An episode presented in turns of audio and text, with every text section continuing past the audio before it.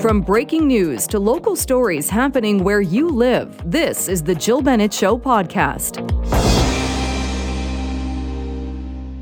We are starting, though, taking a look at what is happening in Surrey when it comes to the future of policing in that city. And a warning from the Surrey Board of Trade saying that they are concerned about business taxation with the fact that there are still two police forces in that city. And the Surrey Board of Trade uh, putting out this information saying they are very concerned about the high or what could potentially be a big spike in taxes because of the costs of policing in Surrey. Well, that is also part of what is addressed in a new letter that has been written about this. And this is a letter that is slamming the mayor, saying that Brenda Locke has refused to act on this file. Well, Councillor Doug Elford is one of those who wrote this letter, and he joins us now. Councillor Elford, thank you so much for taking the time. Uh, thank you for having me, and I uh, just want to take a moment to wish all your listeners a happy Thanksgiving weekend. Oh, well, thank you. Thank you. And uh, yes, so hopefully everyone is gearing up to have a, a very happy weekend and a long weekend uh, if people have that as well. I uh, want to talk to you about some of what is written in this letter. You and uh, Councillor Mandeep Nagra uh, both saying that the mayor was wrong to refuse the $150 million, that offer from the province, and accusing the mayor of obstructing the transition. Can you expand on that a little bit? Well, I, I the 150 million dollars, uh, you know, at this point in time, staff we know it's available, and it was indicated in uh, a letter uh, by the ADM, and as a result, uh, we we have not had staff direct a negotiation to to begin the process, which is quite challenging because that affects our budgeting as we move forward. Right, and and the I know in the past the mayor has addressed this, and certainly when when it was announced that uh, the pro or that the city the uh, the decision had been made, or or she was continuing with keeping or going back to the RCMP. Uh, the mayor has put out some numbers saying, well, there are cost savings, uh, there are other ways that that money could potentially be made up. How do you r- respond to to that kind of reasoning or or that explanation as to why it's not really giving up that money? I'm not quite sure uh, uh, at this point in time what she's talking about. Uh, uh as people are aware, uh, we discuss things through the finance committee when we get together and talk about real numbers and budgets. And it's very challenging to talk about uh, numbers that are put out in the media because we're not really getting an accurate account of what's going on. So it's really hard to comment on that when, when really it's, it's not accurate. Uh, you uh, are a councillor on on the Surrey City Council uh, with the mayor Brenda Locke. Uh, have there been discussions, or what happens when you try and speak with the mayor, even if it's not uh, through uh, through say a council meeting or, or, in that type of of environment? But but what happens if it's even just trying to have a, casual conversation or address things, councillor to mayor, mayor to councillor? Well, generally, that's very challenging to comment on because most of the um, discussions are in camera. So it's it's very hard for me to uh, voice an opinion in public when I am sort of um, bound by the legislation, not being able to comment on it. But we have not had any any uh, personal one-on-ones regarding the police and, and positions on that. We both are very strong in our positions, one way or the other, and that's that is very obvious. And so, uh, yeah, and I get that uh, with with in camera meetings, but uh, without getting into any of the details, then so it sounds like, like you said, it's not as though casual conversations or, or other type meetings are even happening. Well, uh, as far as casual conversations, not not at this time. There is some meetings planned, upcoming meetings planned, and I'm eager to see what exactly the content of them is going to be moving forward because we got to get going on this. That's the bottom line here, Joe. We got to we we can't just delay delay. We have to move forward, and it, at the expense of the taxpayers, we're we're spending way too much money. Is it still the number of was it eight million dollars a month or, or, around that price as far as having the two police forces? That that's what it's costing taxpayers.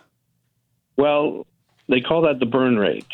And and at this point in time, that eight million dollars is out there. But again, having not sat down with our financial uh, people to get the real numbers. It's very very challenging to comment on a number that's out in the public. To me, it's it's we have to move forward. We have to get into the uh, the finance committee meetings and discuss the budget and the direction. Discussing the media is is uh, it's not uh, it doesn't work.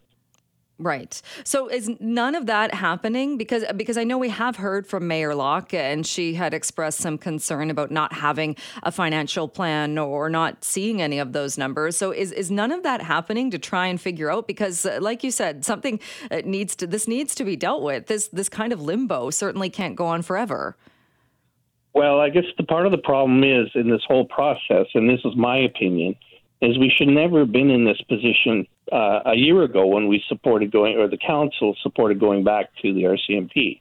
I put everything on hold for basically a year. And this is where the problem is. Now we're back around and we're back to square one where we started.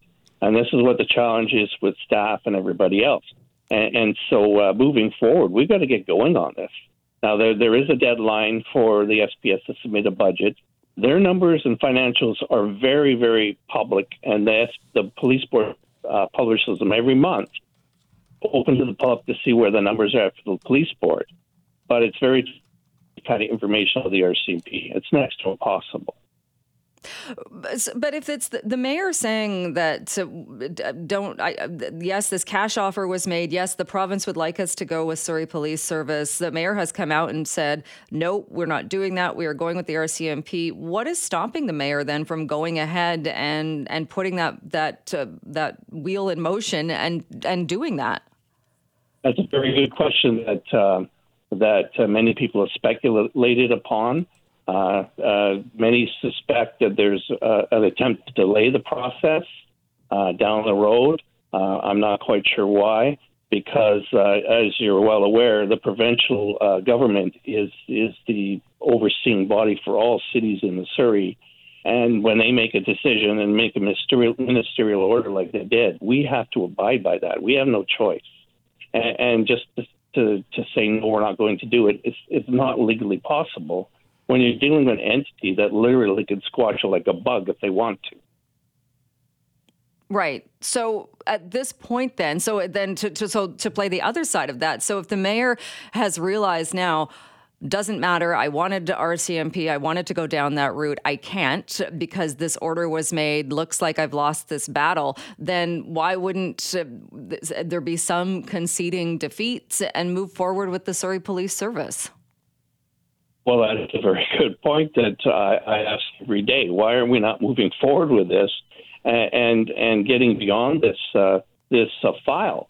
Because it, it's a done deal. It, everybody's made it. It's a done deal from the top down. Every every uh, little government you speak with says we're moving forward with uh, with the police service. Let's get moving forward. And, and and just to keep dragging our feet on this makes absolutely no sense. It's it's um, that's a question you're going to have to ask the mayor yourself. Right, because it just seems like this is something that unfortunately someone is going to win and someone is going to lose. I mean, you have that whenever there's a situation where there's a disagreement, but it seems like it seems like this is just going on and it's leaving Surrey citizens in the middle. Well, it's very obvious from the, the letter that is out there from uh, the ADM that the bureaucrats are very um, concerned and frustrated the process as well. And and and um, there, you know, we're going to have to move forward on this quickly. We have our budgets that we have to get uh, through the system as well. It's not just the police; everybody's affected by this. And in the city, we need to have firm leadership at at the top in order for us to uh, move forward. Frankly, to me, it's embarrassing at times when when when our mayor comes out publicly and makes these kind of statements and and uh, I'm embarrassed for the city myself as well. And and we we need to move forward. We have a lot of other issues we have to deal with in this community, and and and, and frankly, again, we need to move move forward on this right now. How do you put a budget together when you have something as large as this with millions of dollars and without the clear financials as to what it's going to cost? That's a very good question, and and I have a complete admiration for our financial staff and team on on their projections and what they're projecting and, and the work that they have to do. There's a lot of hard work that staff has to do once we get beyond uh, confirming what the firm numbers are, and that's where we need to get to that point. And uh, you've written this letter again with Councillor uh, Mandeep Nagra. Any response to the letter at this point? There has been a media response, but uh, that's about it right now. All right. Well, Doug Elford, uh, we will uh, hopefully chat with you again soon. But thank you so much uh, for joining us and uh, for talking more about this. Yes, I, I am actually, frankly, in of talking about this. But yes, I imagine we'll be back again discussing this down the road. I think so, for sure. Uh, Doug Elford, thank you again. Thank you very much.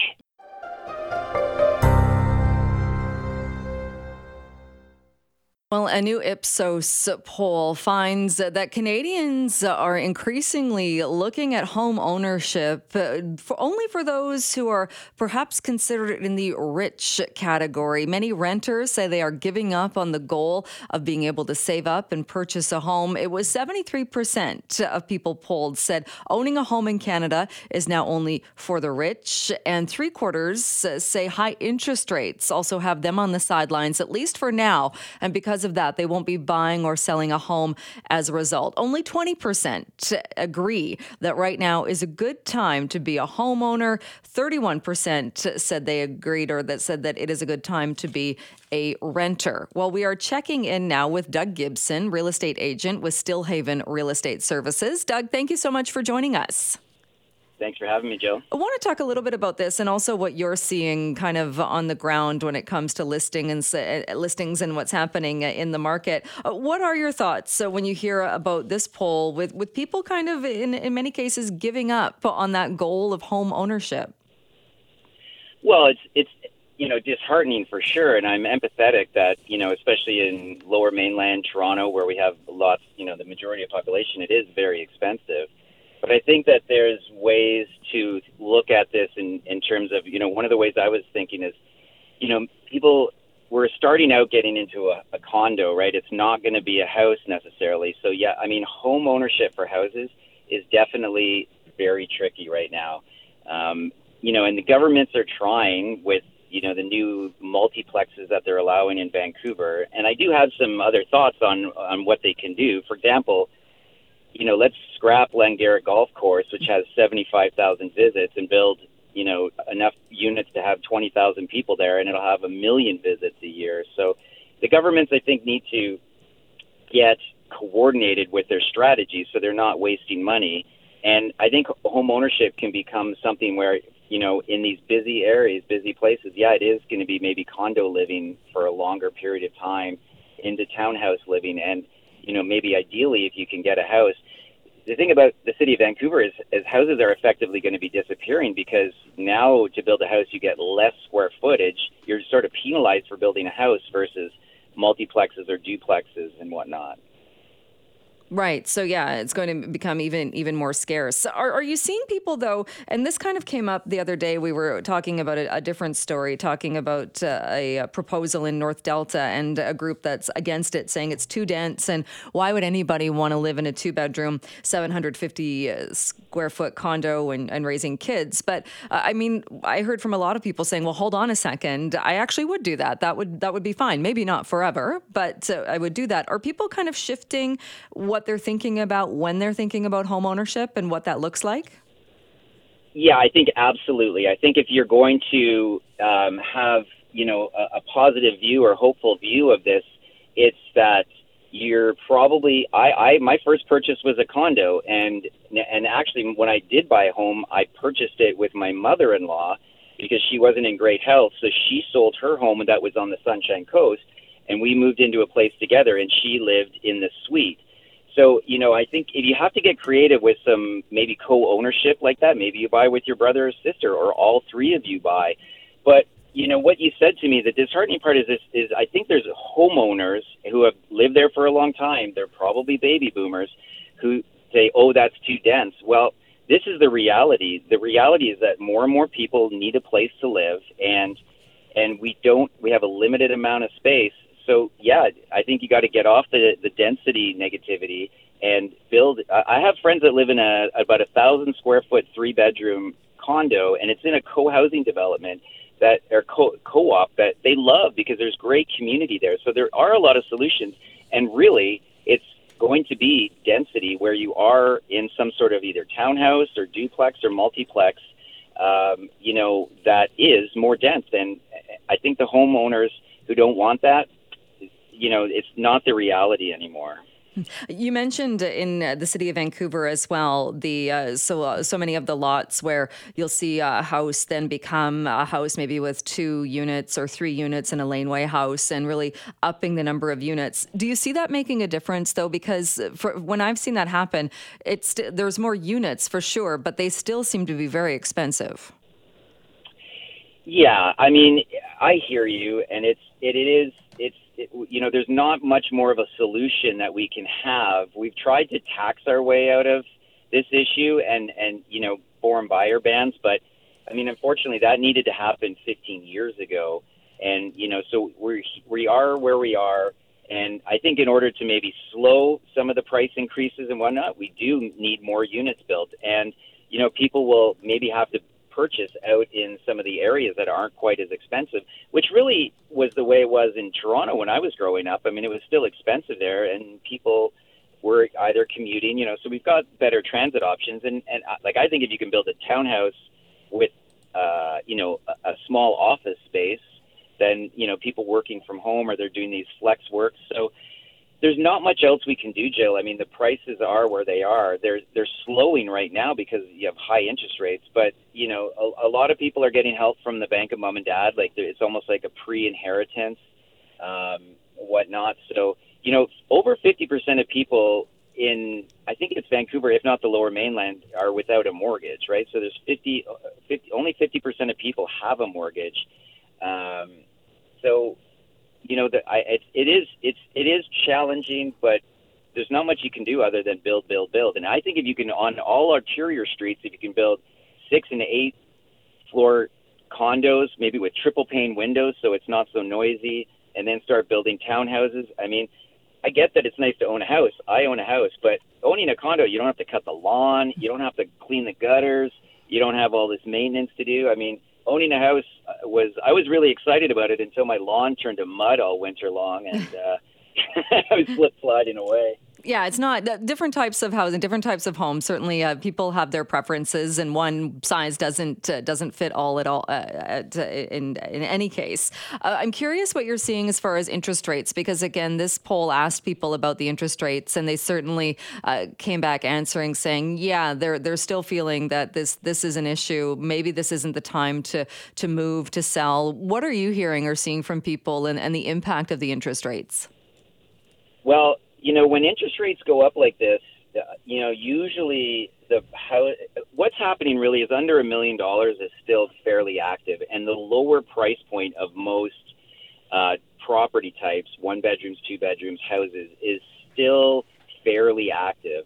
So, you know, I know that's not necessarily affordable, but in that lower range, people are still uh, purchasing because the rents are so high right now. Like that's the other you know challenge is that rents are so high. So people are saying instead of putting you know thirty five hundred or four thousand into somebody else's jeans, let's at least put them into my jeans. Let's buy a place and be paying myself. So you know I know that a thirty year mortgage can seem daunting, but you are at least paying yourself and adding in uh, you know the wealth to yourself and it tends to be that people stay seven to ten years and then move into a place they maybe get a better job, whatnot. They get married. Um, so I, I'm finding that there the market is slowing right now a little bit. Like we had a bit of a, a push in the spring and even into the summer, but there are certain segments of the market that are still that are still fairly active and in, in what we call a seller's market. Hmm, and this is the kind of year, isn't it? we're into October. Do tends, uh, things tend to kind of slow down October and then through the holidays and then pick up again? Well, it's yeah. There's usually September, October is another push, and then as we do, we start to you know November can be sort of steady. December's where things really slow down. People have maybe had their place on the market. It's probably been overpriced. They're not getting the offers or what they want, so they take it off. They reevaluate and often they'll come back in the spring and say, okay, I'm ready to go, or you know, January, February, and and have it at more of the ballpark price where they are seeing comparable selling. Um, you know, it's hard for people to sell a place lower than they saw it at the peak, but uh, you know, if you move in the same market, you're sort of attuning to the same price gains and losses, and it's actually a, a decent time to move up from a two bedroom into a house if you can because those prices have uh, you know aren't rocketing up right now with all these multiple offers. Um, and you know a lot of the units have suites, right? So you have somebody living in there, you have that income uh, assistance really.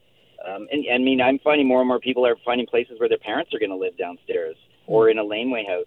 So I think we just need to change the way we think and, and change the way we operate and, and get off this not, you know, no density. That has definitely got to happen and and just be creative about how and where you live because I, I I see people whenever I have a new client I say like what's your budget first of all and what are you looking for?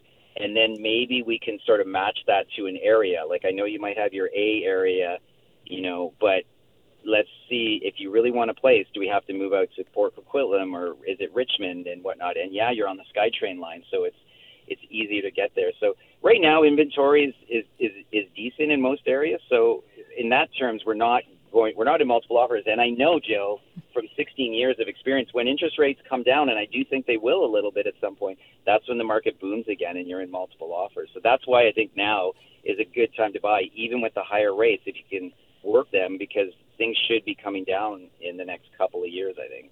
All right. Doug, always good to talk with you. Thank you so much for joining us. You're welcome, Jill. Thanks for chatting. We were just talking with Doug Gibson, a real estate agent with Stilhavn Real Estate Services, talking about the Ipsos poll, finding a lot of people are giving up on that goal of home ownership. Doug talked about people getting creative, about the need for more density. What are your thoughts on this? Uh, maybe you found some creative ways to help your kids or to change things up in the housing market. Let's go to Karen on the open line. Karen, go ahead. Hi, Jill. Hi. I just wanted to say that my husband and I are about two years away from retiring, and our daughter still lives with us. She's 30 and a bit. and uh, anyway, uh, she is saving, but the whole test with the federal government with uh, qualifying for a mortgage has put her at a disadvantage. So we're obviously going to have to step in and help her. So we need to do this before we retire because once we retire, it's really difficult to for anybody that's in the retirement mode to get financing. Is they look at everything that you know your assets, but they put us in a different category now because we're old. So anyway, I just wanted to say that there's a lot of parents out there that are in the same boat. I suggested to my husband that we buy a tear down house and build a duplex and have our kids live in it. And you know, changing behavior and changing mindset is exactly what your guest said. We have to start changing our mindset. Look at Europe, how dense it is and everybody lives together in India. People live together. It's it's part of the world. We're, it's just an anomaly in North America that people expect to have their own space all the time. It's it's just interesting.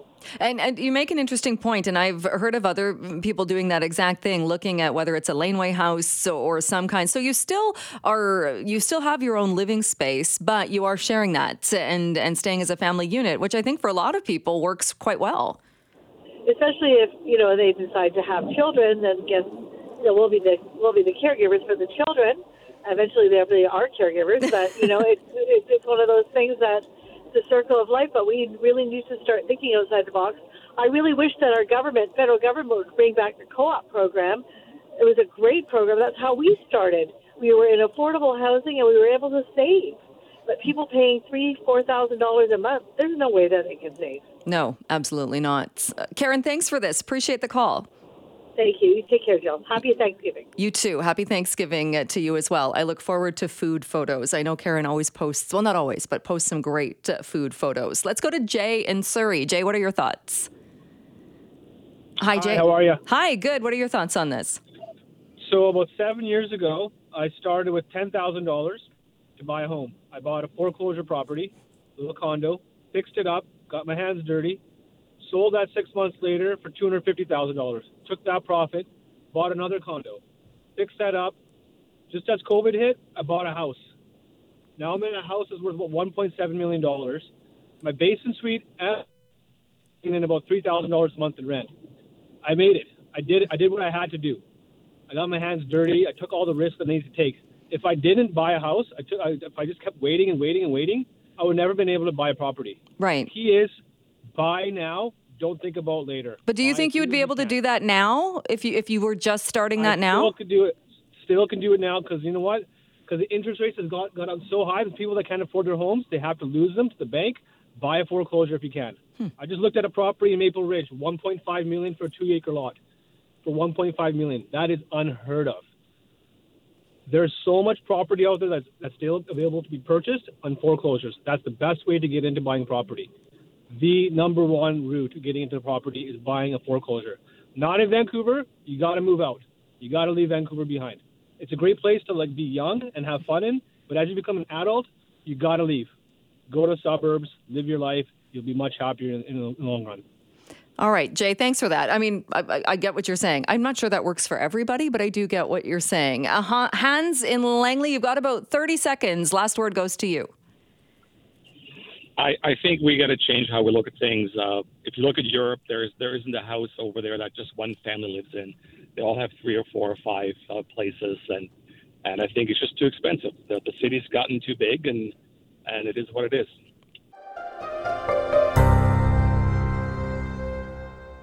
Some documents that have been released through an access to information request are showing just how much it costs for the Prime Minister to vacation in Tofino in August. And joining me to talk more about this is Bryan Passifiume, Parliament Bureau reporter with the National Post, is where you can uh, read more about this as well. Bryan uh, joins me on the line, though. Thank you so much for being with us. Oh, happy to be here. Good afternoon. Uh, these are figures I think that might surprise people, but can you give us a bit of background and uh, tell me again what you were able to find out and what numbers were revealed in the, the documents through this access to information request? Yeah, the, the prime minister's vacations are they, they tend to be very expensive. Just on the uh, especially when you're dealing with the operational uh, logistics of of transporting the prime minister across country in the government jet. He's he's forbidden by policy to fly commercial even on vacation, uh, and then um, going along with him is a contingent of RCMP officers for security, and that's what the uh, the, the documents that uh, that I that I was able to get uh, talk about the. The as you know, last I guess it's not last month anymore. Back in August, uh, the prime minister went to Tofino. Times is flying away from me. Uh, went to Tofino to, uh, uh, to to vacation. Uh, you know, obviously one of the more popular vacation destinations for the Trudeau family. And uh, the the documents that uh, I got uh, put the uh, the cost uh, to uh, guard the prime minister from the RCMP uh, two hundred and eighty seven thousand dollars um, which when you look back at his other vacations, uh, you know, the the security costs are up in that figure, up in the two hundred thousand dollar range. Uh, just the, the the cost of the uh, salaries and overtime and logistics and everything else of of, of transporting and, and lodging his uh, security personnel. And uh, and to, to go into those numbers, so like you said, the, the prime minister has to fly on the, the government aircraft, can't fly commercial, but I I think that reimburses what a commercial flight would, would maybe cost, but but is has to fly on that. No one is suggesting that the prime minister of Canada doesn't need security. Of course, he should have security, but that still seems like a very large number when we're talking about policing costs for a trip that lasted from August 10th to the 18th, doesn't it? Yeah, it is, and it's I. It's one of those things that I I asked the RCMP that question. They they didn't uh, they didn't get back to me by by the time the story published. But uh, yeah, it's it, it's it's it's one of those incidentals when uh, even if the prime minister was able to travel commercially, you'd still have that security charge there. And yeah, and that's and you're exactly right. No one's suggesting a the prime minister isn't allowed to take a vacation, or b should be allowed to take a vacation without some sort of security. But you know the the costs the costs are what they are. Does it break it down anymore though? Because, like you said, so it's two hundred eighty-seven thousand dollars in the policing costs, and that's more though. Uh, if you look at RCMP security uh, after a five-day trip, a shorter trip. To uh, shorter, but not that much shorter, uh, to a ski vacation, um, eighty-two thousand dollars more for the Tofino one. Does it break down, like you said, overtime and that? But even even so, it still seems like a lot. These are questions that, that I've often asked in, in covering these stories. I've, I've, I've, covered this this I guess the, the, prime minister vacation beat for a few years now. But yeah, it's it's one of those things. The RCMP refused to offer details on pretty much anything under the guise of you know violating security, um, how many officers they have, how much it costs to lodge them, where they stayed, how they stayed. You know, those details like that are next to impossible to get out of the RCMP. In fact, getting getting any comment out of the RCMP these days is, is next to impossible. But uh, yeah, that's uh, it's it's one of those things that that myself and other people who who cover these stories we, we try hard to try to drill those numbers down, but it's uh, you know the best they'll give us is that the expenses they say include overtime, shift differentials, travel expenses meals, incidentals, per diems, that kind of thing. But getting any more details deeper than that is is, is next to impossible. Do you know how it uh, compares to, or if we look at previous prime ministers and travel expenses, is this what Canadians have been paying for all along? Is it pretty? Uh, this is a, the the average amount, or is it different? Do you think, or from what you've seen from previous uh, previous leaders? I haven't covered previous leaders. I've the, the, the stories that I have read and the other re, the reporting I've done on, say, Prime Minister Harper's uh, vacations. You know, they're, they're, up there too. You know, he's got the same issues that uh, that Prime Minister Trudeau faces in terms of not, you know, being being required to use Royal Canadian Air Force jets to even go on vacation, which is something that is really rare around the world. You know, I think we're all used to seeing the president of the United States and the kind of the security cocoon that he's put in. But you know, other world leaders around the world, you know, they they fly commercial. You know, Boris Johnson was was a regular sight in the in the economy section of airplanes, flying with his then girlfriend to vacations when he was prime minister. So it's um, you know, as, as long as as long as we have policies and rules in place that require the prime minister to take the most expensive mode of transportation possible, then you're always going to see these huge bills when you know when it comes time to uh, look at the receipts for vacations. And uh, not to get too far into the prime minister's personal life, but again, if we're looking at these numbers, and people will remember that this was around the same time that the Trudeau's announced that they were separating. Uh, do you like think that? A week after, yes, very, very close to that time. So they were still vacationing and as, as a family though and i know it's difficult to get any kind of breakdown but could you make the the the jump that perhaps because they were still vacationing as a family but separated would that require more police officers if they're not actually together all of the time that it is really hard to tell and like i said you know the sort of the the, the knowledge of of how our how the rcmp does uh, protection details is, is is a mystery and probably that's a good reason that uh, those that information is not really well known. But yeah that, that's one of the questions that uh, you have. Obviously if she's not living i i don't know where she would be living outside of Rideau Cottage. Wherever she's living, I'm sure she has some sort of a security detail that tags along with her. So yeah, obviously it's uh, you know that would definitely drive the costs up, but um, you know whether that would impact their protection details during the vacation, it's really hard to say.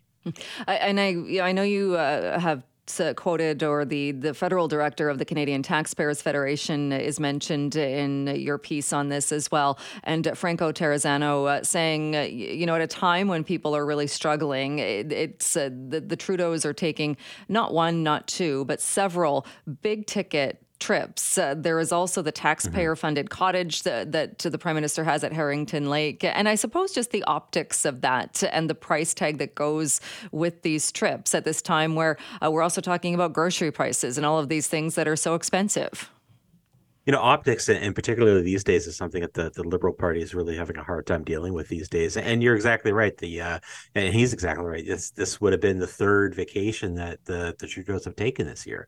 They spent new year's in jamaica uh, they had their um, their their Easter trip, to, ski trip to Montana that uh, the CBC uh, wrote about yesterday, about how the government wasn't exactly forthcoming with how much that trip costs, and and and this one here, the Tofino trip. So yeah, I think that uh, you know all in those those trips uh, cost uh, you know six hundred seventy eight thousand dollars, which um, you know is is, is several annual salaries of, of, your listeners, mine and yours as well. But yeah, I, th- I think dealing with the optics of you know people are having a hard time affording a roof over their heads, food, and things like that. Is you know does the prime minister really need to take three you know vacations in one year? It's uh, something I think that uh, you know I think a lot of people are asking right now. Definitely. And uh, we are going to put that question to our listeners as well. Bryan, thank you so much. Always great to have you on the show. Appreciate your time. Always happy to be here. Thank you so much. Thanks for listening to the Jill Bennett Show podcast. Can't wait for the latest episode to drop? Tune in to the Jill Bennett Show live from noon till 3 on 980 CKNW. Have a question or comment? Send me an email, jill at cknw.com. Thanks again for listening.